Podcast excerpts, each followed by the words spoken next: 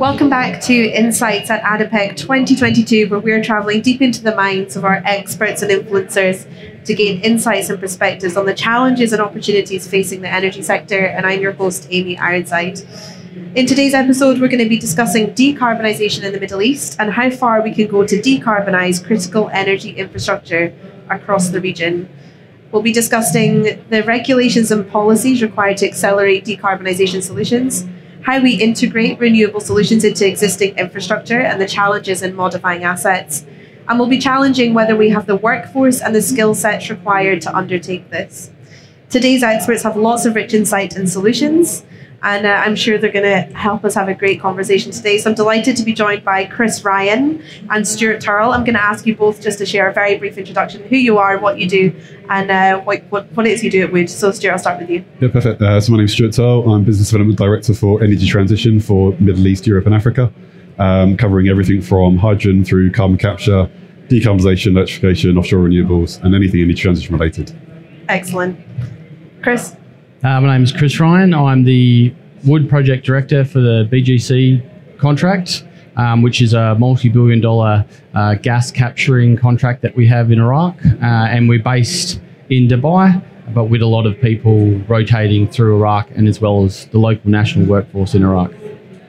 Thank you very much. Brilliant to have you both join us here today. So, I'll start off with saying, you know, at industry events and roundtable discussions, we often hear that there's appetite and money to spend on decarbonisation opportunities, but the issue is not necessarily knowing where to spend it to get the best benefit. What do you see being needed uh, in terms of more support, sorry, more supportive regulations and policies to accelerate and bring these decarbonisation solutions to life and enable broader energy portfolios? Chris, I'll come to you first. Well, obviously, um, having an emissions trading scheme, uh, we being able to price uh, carbon um, and having that rolled out through the government and, and partnered with industries and, and ensuring that that drives the finance and, and the investment into the decarbonised solutions. Yeah, no, so just to build on that, I think obviously uh, financing is going to be one of the biggest challenges to making decarbonisation projects a reality. Um, carbon pricing is one significant way of supporting that. Um, we've already seen Oman and Saudi Arabia announcing um, potential uh, movements towards some sort of carbon pricing regime. Um, there's no indicative timescale on that yet, um, but that's one way of obviously driving uh, investment in these decarbonisation projects um, moving forwards. So. Great. Anything else to add on that, Chris? Ah, well, the, the there's a lot of focus um, within the Middle East, and they're they're really set up um, to to be leaders within the the uh, decarbonisation industry and, and, then obviously the CCUS industry, um, currently accounting for about 10% of the world's carbon capture. Uh, there's, there's also a, a, lot of drivers within um, the use of carbon dioxide uh, for enhanced oil recovery. So you see a lot of that driving um, the pilot projects which you've seen in Saudi Arabia, uh, Abu Dhabi, and also in, in Qatar in the Ras Gas. So seeing, being able to drive um, or, or, extend the life of declining fields, certainly ones that have been in production for a long period of time, and, and having that business case there, that, that should really drive um, greater uh, interest um, towards towards carbon capture and decarbonisation. Yeah. And the last thing I'd add on that is, I think, as with any sort of energy transition, uh, energy project in general, uh, particularly with decarbonisation projects, obviously investors are looking at surety of return for their investments. Developers are looking for surety of costs when it comes to their developments as well. Um, you then couple that with first of a kind technologies and new developments. There's a significant amount of risk there um, that needs to be taken by somebody, um, and whether that flows down to an EPC contractor or someone else that risk is still there and inherent in the project. So I think um, carbon financing or balancing the equation through either government incentives or um, other sort of carbon pricing mechanism is one way of doing that. Um, and I think also when you look at what other countries are putting in place in terms of supporting these projects, um, the UK has got their um, sequencing funding application round, for example, um, which is looking at two tracks of funding. Um, the first one's been announced for, I think, $1.4 billion worth of funding for the Track 1 clusters, which are HyNet and the East Coast cluster. Um, so we're currently supporting on those. We're, we're currently doing the FEED design for the hydrogen network for the HyNet project. Um, we're the integrated project management team on Net Zero Teesside, which is one half of the East Coast cluster. Um, and we're performing the FEED design for uh, the CO2 and hydrogen pipeline um, on the net, uh, zero carbon Humber project as well. Um, so we're supporting across those track one clusters in the UK, um, and that government funding is obviously helping drive through that early engineering feed design activities. Great. I, I guess the, the one other point is surrounding that of uh, green financing. Um, there's, there's, a lot of interest, obviously, through the World Bank uh, and the, the ability to get these high, um, high profile or high value um, decarbonisation projects or environmental projects throughout the world. Uh, and we're seeing some of that certainly in our Iraq operators um, being able to secure green financing uh, to assist in their decarbonisation journey. Very good. So I, I, guess in more recent times, mega projects, you know, greenfield, greenfield developments are able to consider and plan how they reduce the carbon intensity of operations from quite an early stage, kind of from the offset.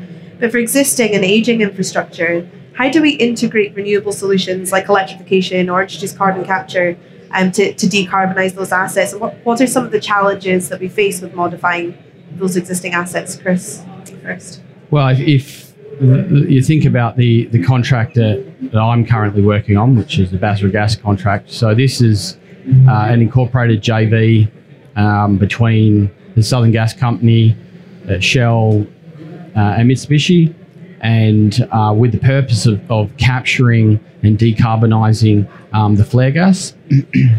um, central to their goal is to to capture the, the, the flare gas uh, and uh, reduce the, the carbon emissions. They, they themselves have been able to secure the uh, green financing loan um, through the World Bank, uh, which which helps drive um, these type of projects and, and, makes them more feasible to get off the ground. Um, last year alone, uh, our current client um, within their operations was able to avoid 20 um, million tonnes of carbon dioxide emissions through their operations and their, their flare gas capturing project. Currently, they capture around about 65% of the associated uh, gas, uh, and their plan is to capture 90% over the next five years.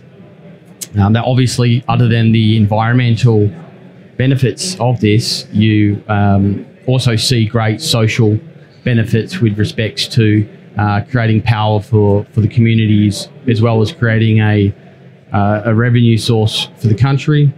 Um, so obviously, countries uh, where there's there's lots of the Middle East with lots of oil and gas production, there, there's huge opportunities to capture emissions.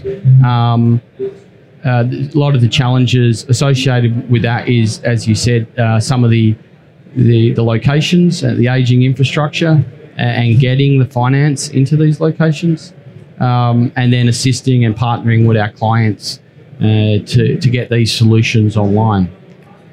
Yep. What are some just on that? What what are some of the real blockers and challenges? Because if it was easy, we'd be doing it all over the place, and you know it would, would really be a talking point. So, what do you see as the real challenges um, on on projects like the one that you're working on?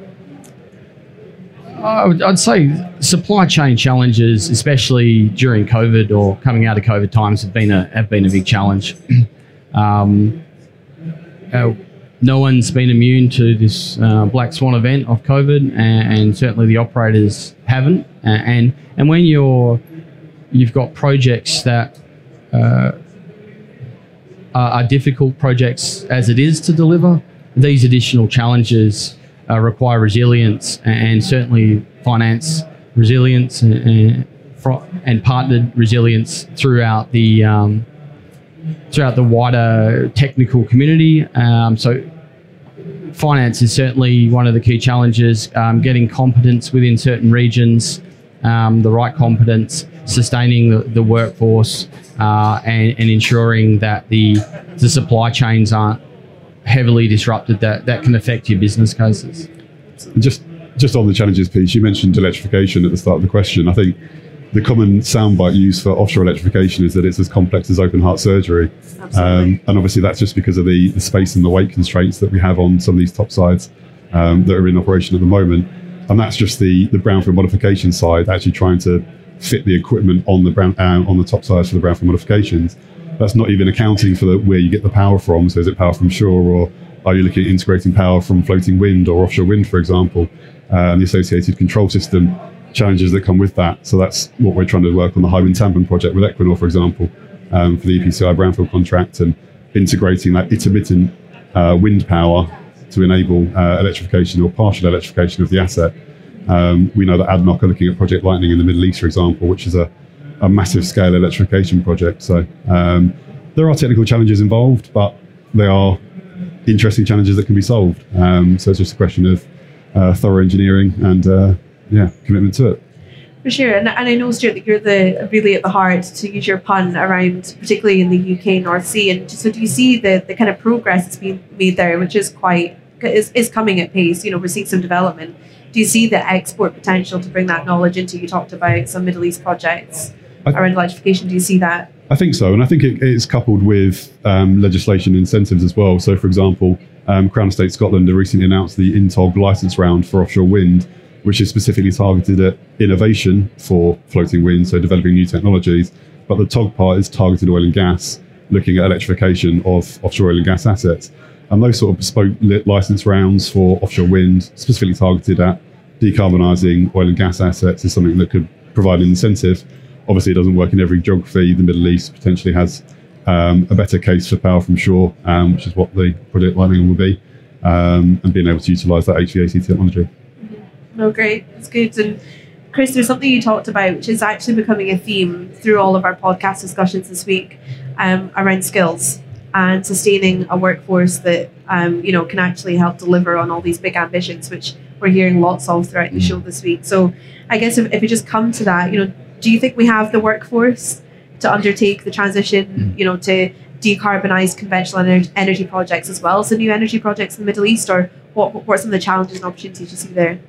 Well, certainly um, a lot of the, the skills are transferable, and we have very established um, workforce and very skilled workforce in the Middle East. Um, however, it would, as a global brand and having global specialists such as man on my right here, um, really is able to bring um, those capabilities and, and, supplement those capabilities that, that can really make us a powerhouse in the region. Yeah. No, definitely. Just just to add to that as well, I think obviously Woods created um, initiatives such as the Energy Transition Academy that is looking at specifically upskilling our existing workforce into energy transition specialisms. Um, but the the bedrock of that is the uh, conventional um, discipline engineering that we have um, in house. And the other thing I'd add is that I think when it comes to decarbonisation, you have decarbonisation focused projects that are specifically targeted at decarbonisation, i.e., CCUS projects, green hydrogen, etc. Um, but I think we need to be getting in the mindset of every project is a decarbonisation project um, and looking to minimise the CO2 equivalents of any project that we're either designing, executing, delivering, operating, um, so that all of our workforce are purely focused on decarbonisation um, in everything we deliver. Absolutely, a really key point. And Chris, you know, with your experience in country with the teams supporting operations in Iraq and also those there on that really interesting project, mm. do you see the kind of energy they get from you know being involved in something that they can see kind of tangible purpose towards? Oh absolutely. And everyone feels connected to the social and environmental good that we're doing in country. Um, and it's it's very energizing when you when you get to see the faces and work with the with the, the people in country and you see the sense of purpose and the sense of energy. So it's it's something you can be proud of um, coming to work.